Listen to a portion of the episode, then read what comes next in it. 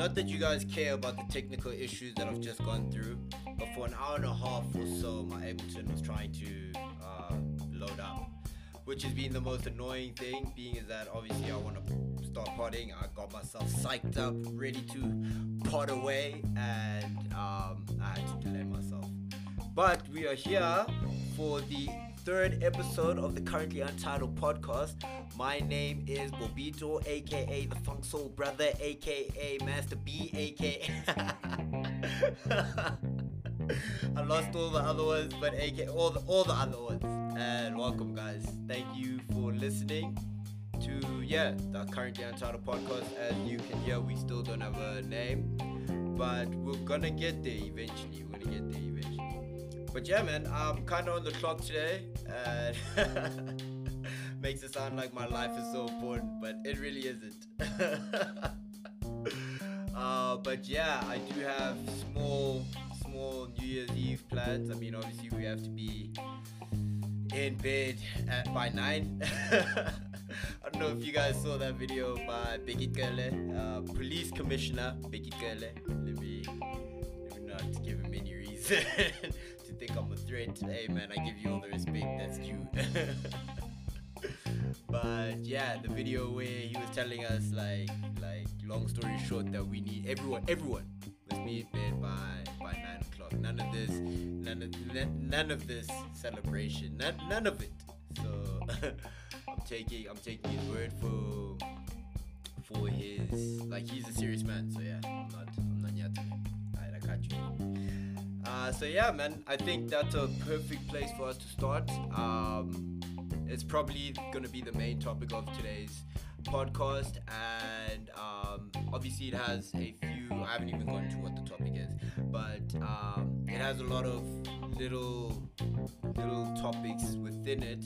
But it's basically um, the national address that recently happened by the president, uh, Cyril Ramaphosa he basically told us uh, that we're back at level three, an adjusted level of level three.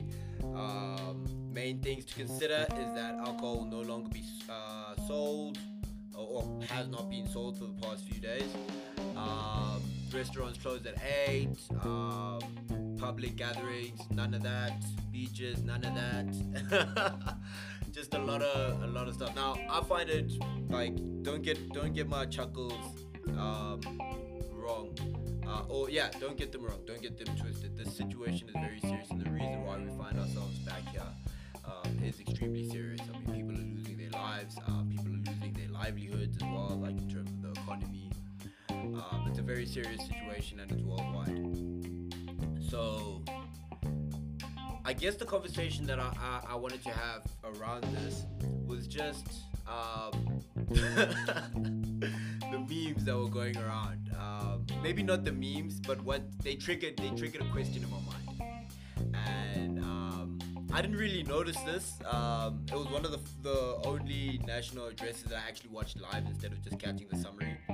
Um, just because I knew, like, we, I think we all had a feeling that based on like what we were seeing in the streets, what we were seeing on Instagram, people, you know, like December was was in overdrive, uh, overdrive this year, think we can all admit that like that was that was abundant, abundantly clear for all of us to see that we had had enough.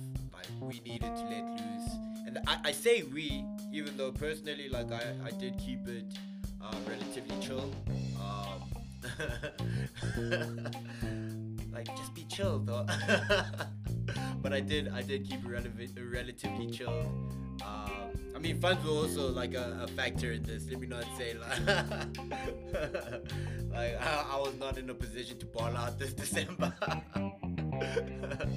so yeah, um, I was watching all of your stories, and you know, be, being happy for you. I mean, sometimes I was a bit sour. Uh, shout out to Ramsey and Claudio, like. but um, on the on the greater on the greater scheme of things, I, I thought that everyone did deserve the rest that they were getting and the, the enjoyment that they were feeling.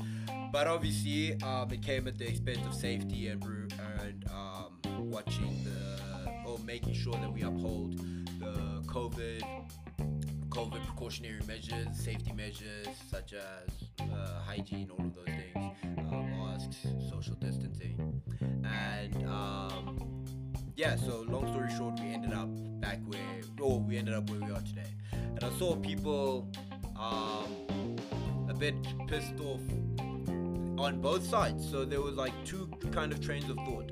The one train of thought was that. Um, um, the president was disappointed in us. We let him down. We let ourselves down. We're back here because of our own lack of um, responsibility as South African citizens. And the other train of thought was that, man, this is not sustainable. You're still gonna like um, this this this this way of dealing with the the, the, the, the pandemic, um, at least nationally, is unsustainable. You're gonna continue to shut down or to slow down the economy, um, leaving you with less tax revenue to actually deal with this issue and deal with our economy at all. Just for just to make sure that we all understand that we were not in a great position before COVID. We had just been downgraded to, to um, to junk status. Uh, our national debt is at an all-time high, uh, which also raises interest rates across the board uh, for everybody, for the country. Like we were, we were not in a great position at all. So a slowdown of our economy, like you can understand that train of thought in the sense that, yeah, okay, cool, uh, we need to do something, but maybe this isn't the best way. Mm. And then further, people were like. I find this funny, but it's not funny. I don't find it funny. I just find how it was phrased funny. But people were like, "Hey, bruh," like to the president. This is what they were saying to the president. "Hey, bruh, you and your brother stole 500 billion rand. Then you're telling us. Then you're coming here and you're crying on TV." so when I saw that, when I saw that, um, it triggered a question to me because obviously we all we, I don't know how familiar you all were with the COVID relief package and it's exactly how it was broken down. But I'm gonna break that down a bit further into the podcast. But we were all kind of aware of this this COVID relief funding and package that um, it seemed that the, our president and how it was portrayed in the media is that he found this money. He found it. He found this money to help us through this period. Now, if you did a bit more reading, which, like, if you're reading headlines, first and foremost, you're not informed at all. So, at the time that this was happening, I was seeing a lot of when when the COVID relief fund. This was around April, um, when the COVID relief uh, package or uh, funds were discovered. Like I've got I've got air, um, air quotations. um, people were praising the president for his resourcefulness, for uh, making a plan, for handling the situation with such poise and such. All of the stuff that they normally say about our president that they never said about um, our ex-president or former president I don't know if you guys have seen this, but there's definitely a feeling, or there was a feeling at least, uh, that we we have a president that we can trust that's doing the best things for the country. It seemed like that on my timeline at the very least. Uh, as we all know, we live in bubbles now. We live in like like I see what um, Mark Mark Zuckerberg thinks I should see. so in any case, seeing this um, and I'm just thinking to myself, do these like just maybe I didn't go into too much depth because I won't even lie, I was a bit exhausted by uh, maybe not in April, but later on in the year, I was a bit exhausted by the constant updates about COVID and how the government's reacting to it now.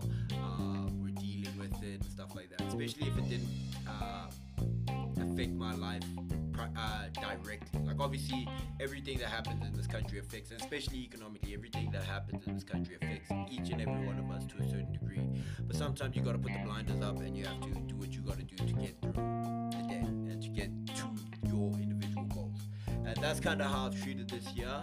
Um, to my benefit in some ways, and I wouldn't say to my detriment in that sense. But there were other stuff that maybe I could have handled better. Um, I could have been better this year.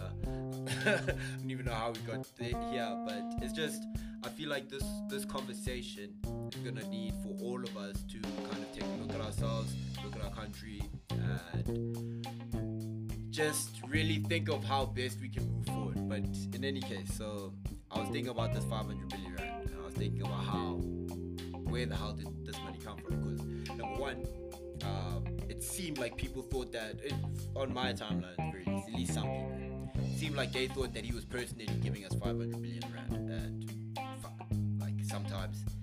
Sometimes you just like you look at, at at stuff that's on your timeline, and back in the day, I would have been like, I would have just thrown out a, a, a, a, comment like, explain what you mean here, sir. I just, I just need to know just what you mean because it sounds like, and then I end up in a Facebook now I just look at it. I might type three words and then I delete it all keep scrolling. Sometimes I just unfollow. I'm like, nah, I'm not doing this today. or ever. Like, if this is the way you think, I, I don't need to be seeing this on my timeline. But in any case, um, the funding. So yeah, let me let me actually break down how I'm gonna approach all of this. So number one, um, I'm gonna approach just discussing how where where the money came from to help us COVID. Um, and that's purely if we think about it the money the money was redirected or reprioritized from the national budget announced in february. Jesus, i'm wrong about that sorry. Uh, february or march somewhere around there. But the original national budget um, we had an emergency budget obviously that reprioritized government spending um, and a lot of government uh, around a lot of the 500 billion was reprioritized government spending this money was going to be spent in any case. And then um, the rest of the 500 billion so call that around like guys there's going to be a lot of estimations here um, estimations based in certain research. And please know now as i normally say but today it's extremely important to know that everything that i say you have to fact check you have to fact check it you cannot take what i'm saying as gospel you can't take what i'm saying as facts I am on another side. Like maybe I take some of it as facts. A lot of the time when I speak and when I talk about stuff, and even when I think, I leave a lot of room for the fact that I may be wrong, may be mistaken, or may be misinformed. And I hope that you guys take in what I'm saying with that same disclaimer and um, all the COVID people that like, uh, all the the people who like arrest people, or I don't know how it works, but if I like misinform people about COVID, hey man, none of this is factual. None of this is factual. This is just the opinions of a crazy 26 year old man who has no like basis for being believed or being listened to. In fact, I hope that nobody listens to this. so there's my disclaimer for the episode and as i'm going to continue. So 500 billion rand. Uh, most of it comes from redirective planned government expenditure and uh, the rest was additional loan funding from sources such as the International Monetary Fund, the IMF, um, which also some people, um, namely the EFF and DA, uh, representatives of in Parliament, were extremely against at least the IMF um, and discussions with the World Bank about uh, loaning further money or loaning money from them and the conditions that may affect our sovereignty, basically our ability to um, dictate our own gov- our own affairs as a nation. Um, that's basically what sovereignty means. Uh, and if you knew that and are thinking that I'm yatting you, my bad, dog. I, I don't know who listens to me, bro. Like, it could be crackheads for all I know. uh, all two of you. but anyway, so um, yeah, this money was supposed to. So this money was taken out of spending that was going to be used other areas of the economy. So meaning that those areas were going to be underfunded for the foreseeable future. And our expected budget deficit due to the loans that were going to be taken out to make the full 500 billion um, rand. Uh, the, yeah, the loans that were going to be taken out. Um, we're gonna add to our current uh, expected budget deficit and uh, increase our already overburdened national debt situation that I was like alluding to a bit earlier. So remember that anytime that the government takes out debt, how it pays it back is through basically, if we sum it up simply, is through taxes. And basically, who do they get taxes from? Us as taxpayers, taxpayers, individual taxpayers. We pay back any debt that the government uh, takes out. Uh, obviously, they take it out and uh, for our benefit uh, to inc- to improve uh, our economy, to improve job creation, to improve uh, service delivery, um, to improve infrastructure. These are the reasons why. Like I'm, like I'm just breaking it down for anybody who may be lost, and I may miss a few points here. Hey, man, like just take it as it is. So just bear in mind the main point that I'm trying to get across here is that they took out more debt than we already expecting to have for this for this year, um, and it therefore um, we're gonna have to pay that back, and we're in a worse situation. But obviously the world is burning, or like figuratively, figuratively speaking.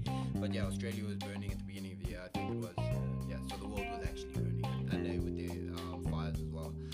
Um, so yeah, it's been a crazy year. In any case, um, so the second point that I wanted to discuss, so that's where the 500 billion rand came from.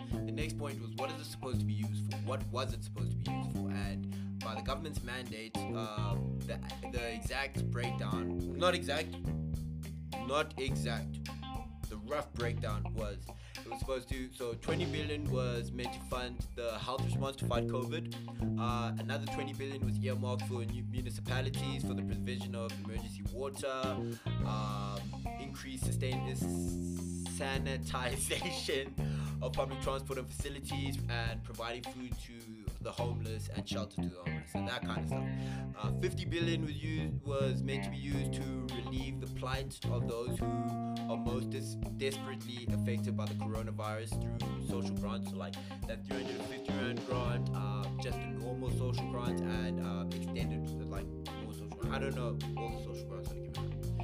Um, 100 billion rand was set aside for income support payments. So for people who lost their jobs, or uh, or maybe not for people who lost their jobs, but more so for for workers who could not be paid their wages by their employers due to um, the economic shutdown uh, and such things. Two billion was was made available to assist small and medium enterprises and spaza shops and you know like them people.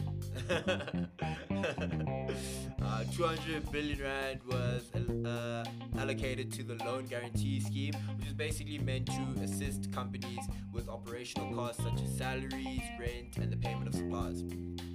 70 billion was the amount of tax related cash flow relief or direct payments to businesses and individuals. So that summary comes to around 400 and something billion, and the rest was, if you can just say, all encompass help for the social and economic uh, effect or impact that COVID has had on our nation. Okay, so we've broken down where the money came from um, and what it was meant to be used for. Now, we're going to speak about a, but this is the crux of. Um, kind of what I would like to to speak about or what I'm speaking about. That's basically uh, the late and great uh, AG Kimi Makwetu's um, report um, on his his audit report on uh, this fund and how the money was being used. So basically, the president came out and asked, like, oh, I, don't know why I said came out. These married but the president uh, requested that the Auditor General undertake a real time audit of 16 of the key COVID 19 initiatives introduced by the government and the management of 100 of, roughly 150 billion of the funds that were made available for these initiatives. Now, this was just like an initial report, like, yo, uh, real time, right now, as because normally, I don't know, like, how familiar you guys are with audits, and think I did that the last time. I said this the last podcast. My bad. Just give me a second because I'm not going to edit this. Uh, I, as I told you, I'm on the clock. This was supposed to be the first edited podcast, but such is life. Anyway, uh, the AG's report. Oh yeah. So yeah. Um, how how the audit how auditing normally works is that uh, you go through your business processes, what you have, um, how you operate, and then the auditors come in while you're still operating, but they also look at past transactions and past pro your current uh, system con- internal control systems. So those are basically to make sure that things operate as they meant to operate and there's no uh, room for uh, um, purposeful or accidental um, um, misappropriation of funds maybe um, uh, lossage of funds uh, maybe what else is a possible thing for what the auditors would be looking for? Um, just mistakes in maybe the administration of these funds. Um, and yeah, so the auditor breaks down exactly like I'm, I'm just gonna tell you what he came out to his his report. But yeah, you look your audit is basically making sure that everything functions as is and it's normally afterwards. So what was what what happened. Now the president basically asked yo in real time as things are going on currently uh, i'd like and when he says i i'd it's more weed the whole world the, the country. Um, and remember now we have external stakeholders who are looking at us with like baited, like or like they're looking at us very seriously to see um, how we deal with this and how we also make use of the funds that, that we've been provided. Now bear in mind the funds made up probably around 20 25% roughly uh, the loaned funds that we've gotten from the imf and other sources. Uh, they make around call it 15 to 20 25% of the funds being used uh, to combat covid. So they obviously have a huge these are billions of rands. They have a huge vested interest in how we use these funds um, both to stabilize our economy and to uh, get us back on our feet. Um, how how are we planning to deal with this? So everyone's looking at us, uh, both internally, like us being the taxpayers, um, the opposition parties, uh, these stakeholders and lenders to our national to our country. Everyone's looking with uh, making sure, because obviously we have a history of um, corruption, and it's obviously been in the news late as of late because of main. Oh, I wouldn't say mainly because of this report. It's been a recurring theme in our country for more than a decade. But over the past decade, it's been dramatically increased. Um, because I think corruption has dramatically increased over the past decade, but that's not today's topic. In any case, uh, I was discussing the AG's report. What he has come out and said, or the report said, or found, that the IT systems used in government were not agile enough to respond to the changes to the budget required. Uh, pre-existing issues in our supply chain processes, uh, for example, the tendering of government contracts, etc. So um, I'm not sure what you, how familiar you guys are with supply chain, but basically.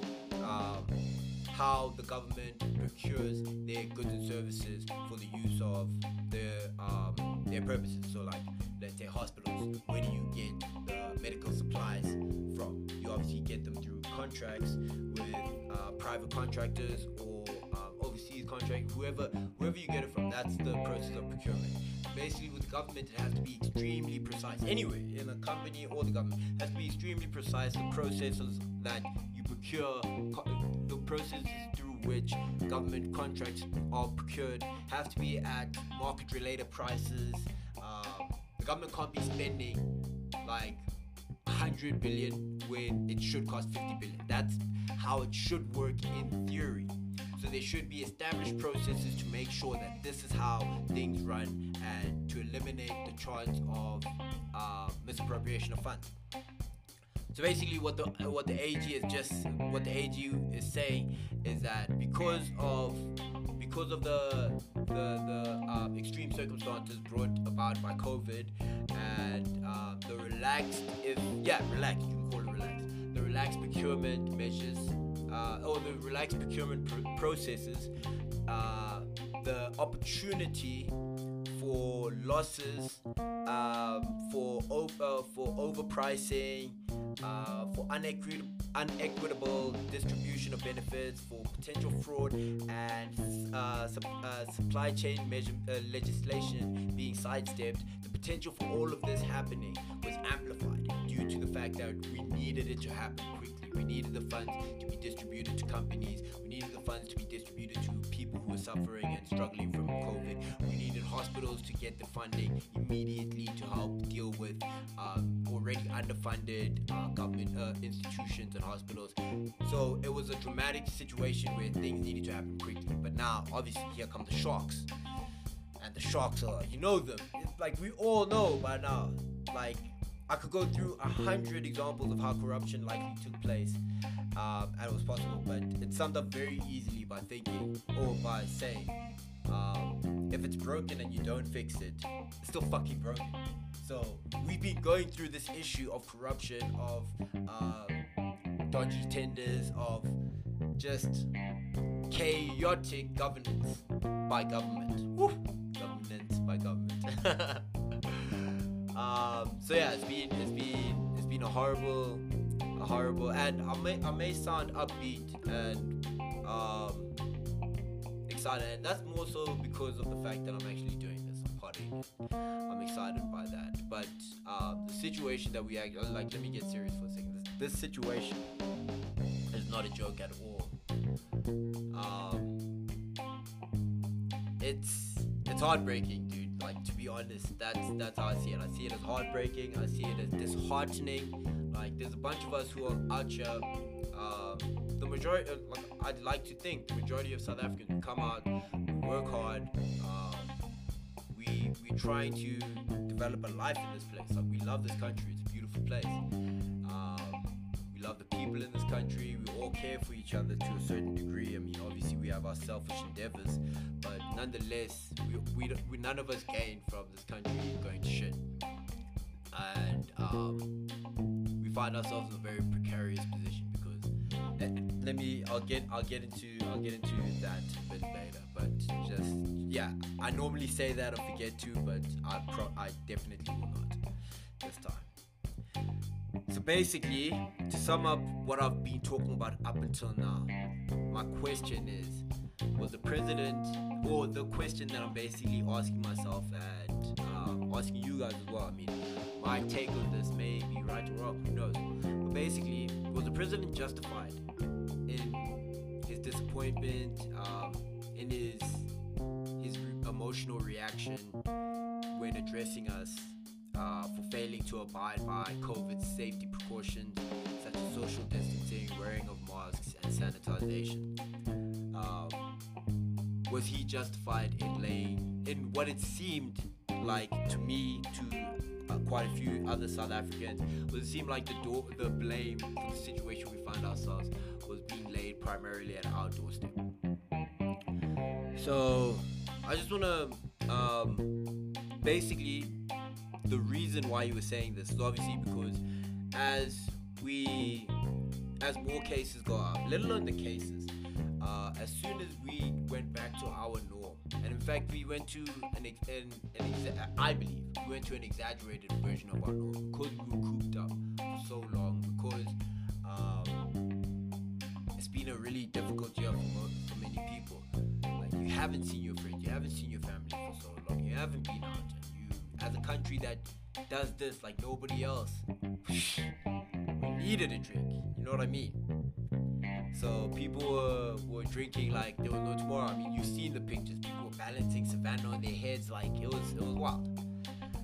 And my mom works at Chris Hani Baragwanath uh, Bar in Soweto, and she's a trauma sister.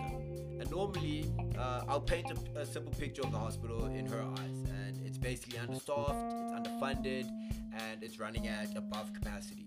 In her eyes, uh, this is this is purely because of like un- un- unnecessary uh, trauma cases due to the high level of intoxication of our nation. Intoxication of our nation. Yeah, I didn't I didn't realize. Yeah.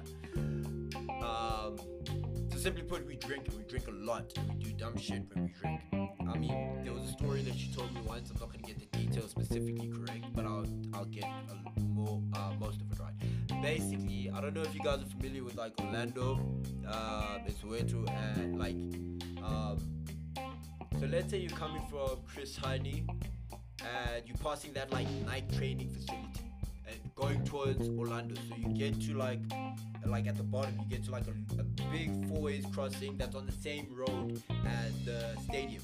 Or on the same road that goes past the stadium that goes to the highway. I can't remember what that road's called. I should know, but I, I just know where the road is. Uh, there's a hostel at the intersection of the road that passes the Nike training facility and the road that passes uh, the Orlando Stadium. There's a hostel there and my mom told me that a dude was rushed from there by, by a friend of his. His friend had stabbed him. His friend took him to the hospital. They were both drunk, and after this guy is still in like he's in trauma, they still fight. Now that's just an example, a small example of one of the one of the things, the daily cases that they get. Um, and another way of describing it is she'll she'll tell me like like anyone who knows like who, who's been to a government hospital, anyone who knows importance of medical aid will tell you. At a government hospital, if you go in and you're like in pain or whatever, but you're not like shot, you're not stabbed, you know. And again, let me just say that this is a disclaimer, guys. Just go out and find out for yourself. Don't take what I'm saying as fact. But if you're not shot, if you're not stabbed, if you're not like in dire need, you will sit, bro. Like there are so many people at government hospitals who are in worse condition than you. This is on a normal, normal. This is last year. Is what I'm trying to say. Think about now, this year, with the increased like nature of our drinking when we were allowed to drink, and how much it escalated, how much people were just going out doing whatever. And I'm not saying like I'm not I'm not laying the door the blame at your door. I'm just painting a picture of how it looked. Cause my mom came home during the lockdown and she was like, "Yo, this like this is this is amazing. Like I'm I'm bored at work. Like there's there's not much to do." Now remember that Chris Hani is not, or at the time I'm not sure about now, but it wasn't a COVID like center where uh, people were being tested and treated um, at Chris Hani. Uh, so, and she's a trauma sister, so her cases are normally trauma and things like that. The, the big thing that she had to deal with, that they had to deal with, was um, domestic abuse at that time, and because obviously um, these people who like drink and stuff like that, um, and go home and like abuse their spouses, and I'm saying both male and female, but predominantly it's male abuse and female. Um, these people would would were still in fact if anything they may have been agitated by the fact that they couldn't drink. I mean think about somebody who really has an addiction and trust me i would know. Um, when you when you don't get your fix like whew, you can get a bit agitated. So we get to this point um, where everything is going pretty well. And i mean relatively speaking in terms of COVID, but in terms of the mental health of the nation, in terms of people's uh, personal financial well-being, um, people suffer. So when the lockdown eased down, people wild out, and I don't blame nobody for doing it, bro. Like I, I understand. I mean, I'm one of the first people in my mind, at the very least, to say um, that I'm not perfect. I fuck up a lot. I hold myself accountable and try to do so more and more so uh, before I even look at the world. So like until I'm perfect, I'm not gonna be the one to judge anybody. Um, nonetheless, we can we can be honest as a nation and say we dropped the ball a bit because my mom comes home now and she is like she is broken, bro. Like she says it's worse than it's ever been, and you can imagine why after the picture that I painted to you. So, now I've described an environment of misappropriation of funds, uh, poor uh, internal controls of the funds that we were that were uh, meant to be used to support the hospitals to get us in a better situation. Because remember that the reason why we went into a national lockdown, the reason why uh, people lost their jobs, the reason why uh, we were in such a such a such a testing period was to prepare for further COVID struggles that we'd be having. And that 500 billion rand was crucial to this preparation, to this development of the resources that we need, primarily the hospitals and those like yeah we can talk about the companies and stuff like that because that directly affects people's pockets and their ability to care for their family which directly affects um, crime. If you can't provide for your family you will do whatever you can to provide for your family. We're already a country that has extremely high levels of crime. So if you're painting this picture as government how the fuck do you steal bro like I'm sorry, bro, but I don't like. Like I try, I was trying my best. I won't even lie. I, I probably failed. I don't even know how I sounded this whole time, but I was trying my best to try and stick neutral and to allow for both sides of this kind of argument or whatever you want to call it or discussion to be portrayed fairly. But dude, like at the end of the day, even if you look at a company, think about employees, right? Employees also have a responsibility to make sure that the internal controls of the company, to make sure that everything runs as it does. In fact, everyone has the the, the, the responsibility within their control. So if you imagine that the president, he picks his cabinet.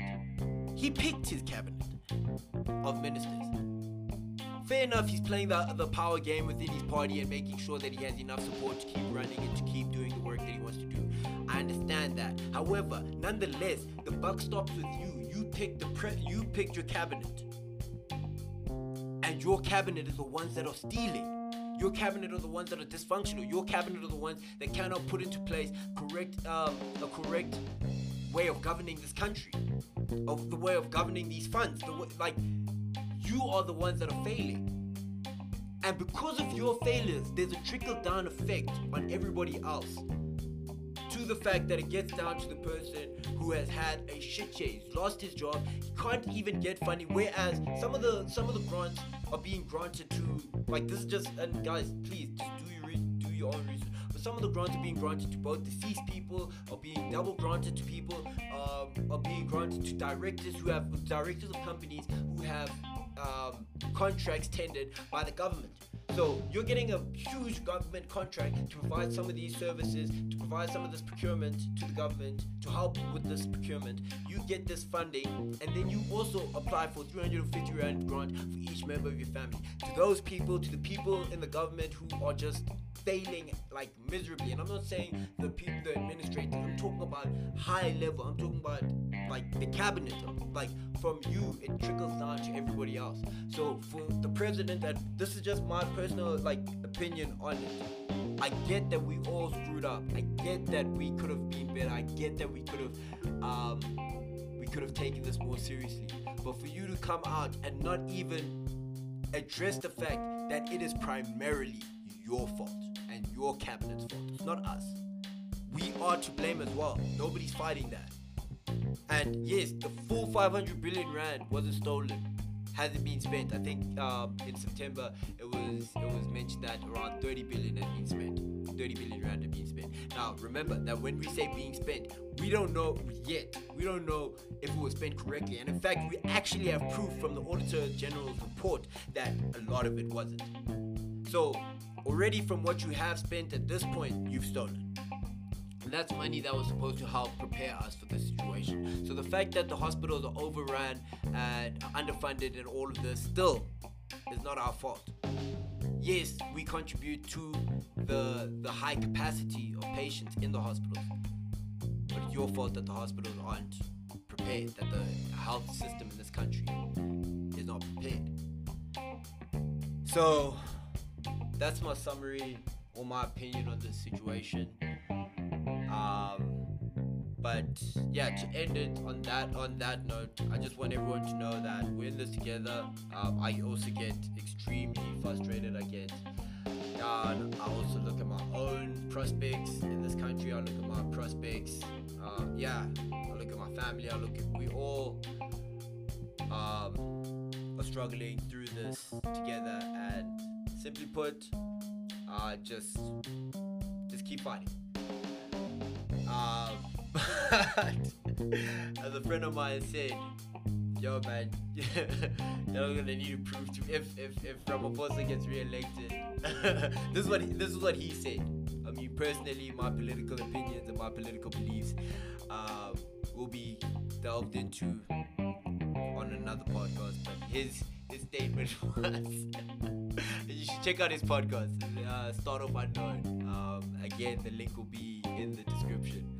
But he was saying, if you guys vote for Ramaphosa, or if Ramaphosa is re-elected as president, y'all are gonna need to show him proof. Like my friend, you're gonna need to show him proof that you didn't vote for this guy to kick it with him. like there's no ways, bruh. so that's that's my friend's take on this. Uh, boy, do what it do. and yeah, my take, my take is just basically like summed up in a meme. Don't cry when that's not what we need, dude. Like I get it, the deaths of the the the, the multitude of deaths in this country due to COVID may be laid at his door as well. Now, don't get me twisted. I'm never anybody to put that kind of responsibility on people, and if people want to, geez, man, like, I believe it's a, it's,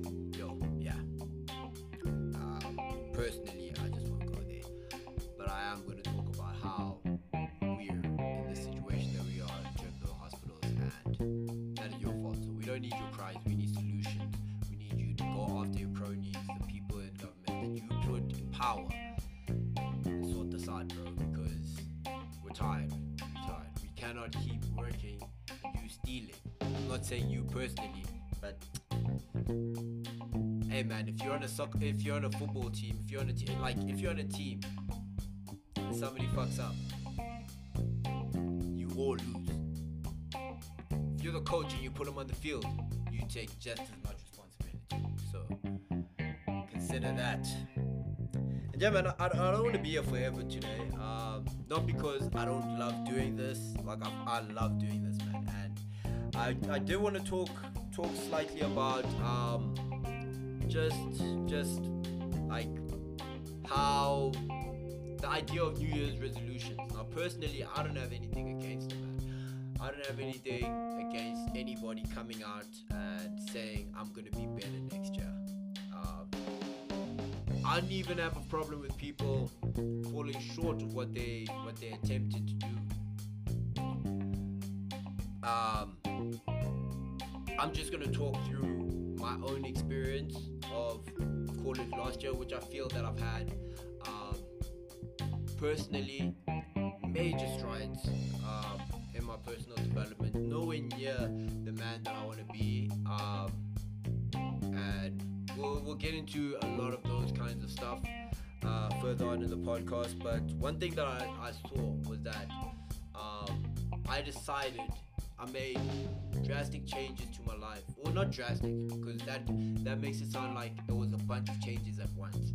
It was incremental changes, but with the with the plan of of how to get there. So I was following a 12-step program, and um, obviously the first step is just to understand what what your issues are. What are the things that you don't like about yourself that cause you to behave in certain ways? And I made a, a, a, a, a, a, a deep um, search of the things that I don't like about myself, as honest as I could be with myself. I mean, no one else read this except for one person. And when I saw all of it written down, it became so much better or so much easier for myself to be like, okay, this is something I can change. This is something I can change. This is something I can change. And then it comes with a daily, a daily um, inventory and just sure yourself on a day-to-day basis.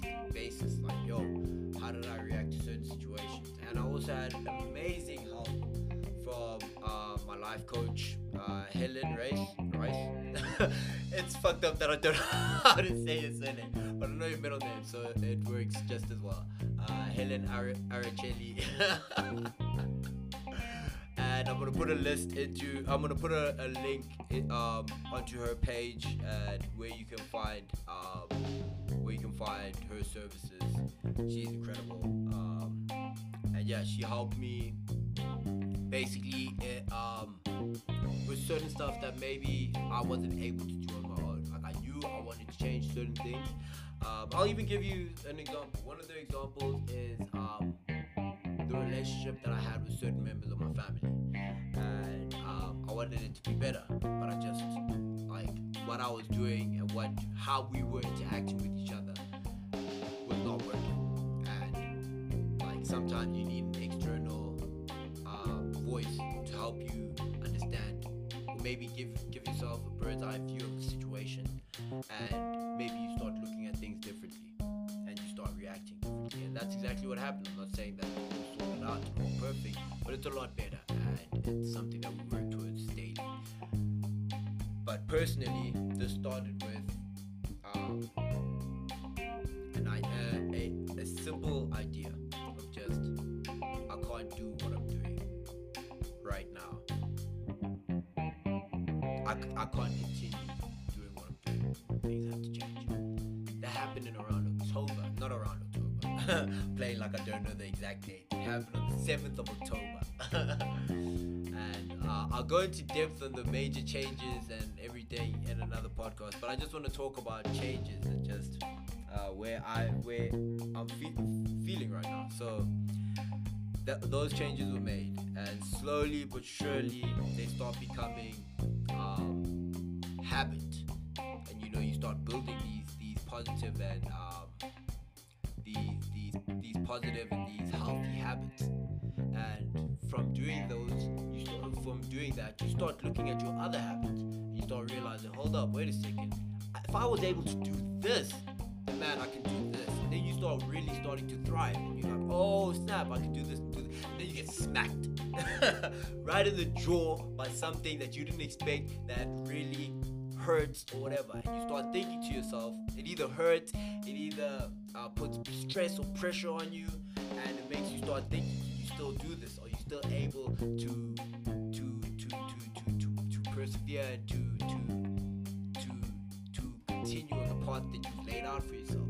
And are you even like you maybe you start thinking are you and when I say you as I've been saying constantly in this podcast when I say you I I'm, I mean me. These are all my experiences. These are all my opinions. And sometimes I'll reference other people. When I say that I'll mention them by name or if the, if I feel that it's not appropriate I'll mention them by association. But in in any sense you may start feeling like damn like I don't know how to deal with my problems because I've been running for so long.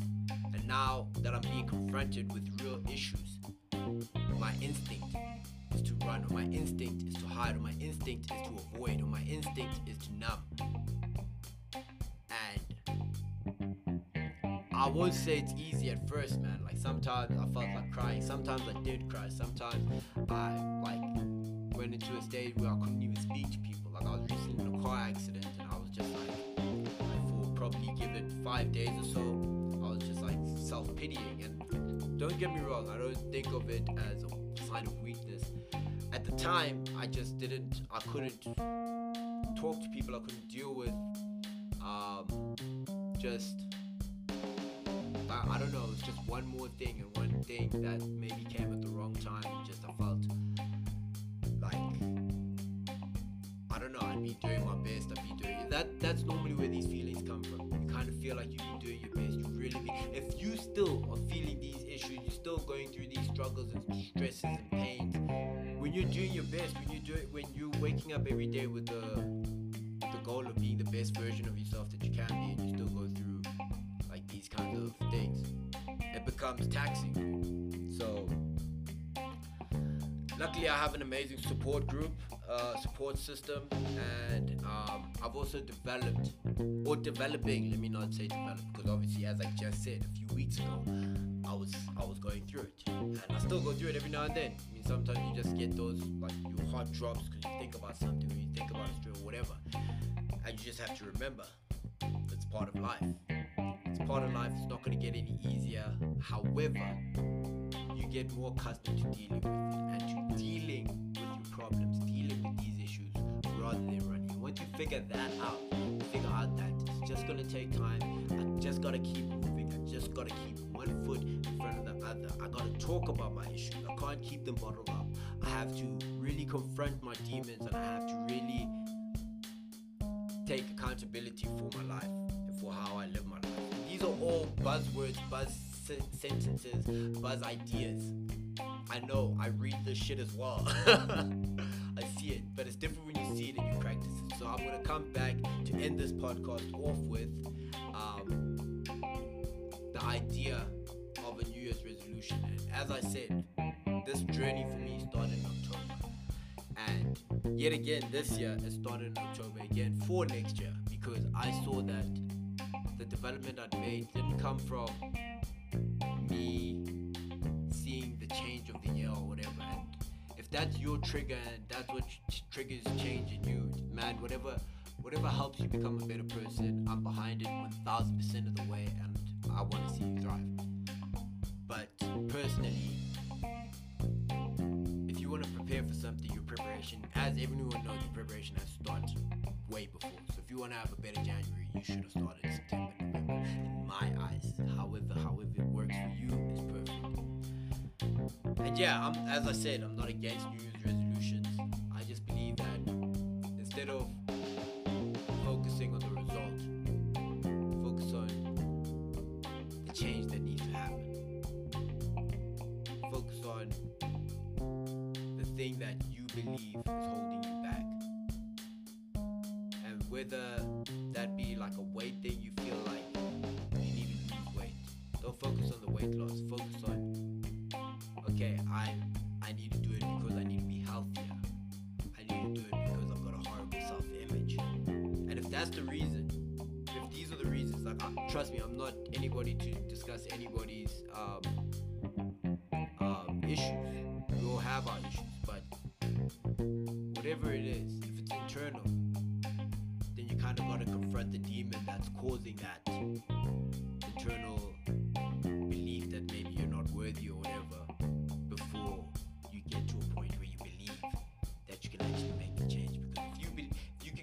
those demons, then you actually start feeling that you're worthy. You actually start feeling that, hey man, this shit can't hold me back. However long that takes for you, like trust me, I had an inflated self-opinion, and then I had it crushed down like too fucking brittle. Like I felt like I was worth nothing. I'm slowly building that back up. But I don't want it to go as inflated as it used to be. I don't like I don't like the idea of that. That was also a lot of overcompensation for the fact that maybe I really believed that I wasn't worth much. But I couldn't allow the world or allow whoever's listening to know that. So I, I put on the front as we normally do. And in summary, I'm done with that shit. And Can't wait for this year. Um, so yeah, I mean, simple simple things for me is uh, in terms of resolutions are just continue continue growing, continue being healthy, um, continue learning, um, continue this pod and other ventures that I'm trying to I'm trying to get off the ground and yeah, man. So uh, I did say last podcast that every podcast I'm gonna tell you about a musical project, and I'm gonna keep this brief.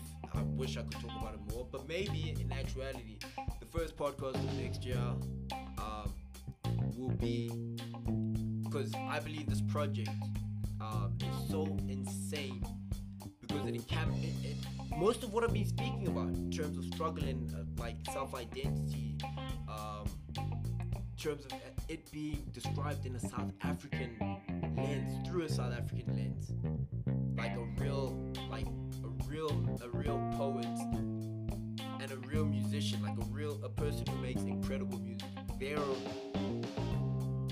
you're seeing all of these struggles and all of these these images through their lens, and it is incredible to hear someone be so open about struggles about like like going to varsity, getting the varsity doing what you were supposed to getting the job and realizing that the job can't take your family out of the situation that it's in.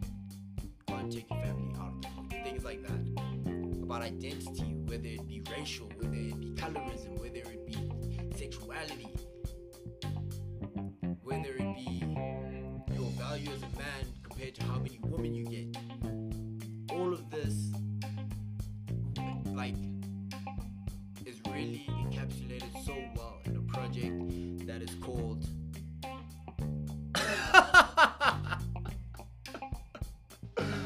I can't believe a class of my own. That's what it's called. I can't believe after that amazing, amazing introduction to this project, I forgot what the name is. The project's called A Class of My Own, and it's by Linty Leonardo, one of the like brightest for me. And I'm not a music savant. I'm not. I'm not the. Per- I'm not a star maker. But I will say, from my opinion, if I'm talking about my opinion on my platform, my shit, of all two listeners that are listening, that's a project that you really need to listen to, guys. It's been an incredible podcast. I really have. This has probably been my favorite one and it's a great way to cap off the year because it was the first time that I really got into. I mean, the first one I got into some personal stuff, but um, and trust me, we're definitely gonna get into a lot of the stuff I alluded to in this and in that first podcast, um, in later podcasts, and I'm just gonna peel back the layers um, of like both my triumphs and my my my pitfalls and just how I'm dealing with this thing that we call life. And it'll be amazing when I start having guests, when I come on with me, uh, when I start having co-hosts, and we started tackling all of this, like not through just my lens, my opinions, but also through the incredible insights of my closest friends. And I'd like to end off with this. I love you all. Have a happy new year, and I'll catch you in 2021.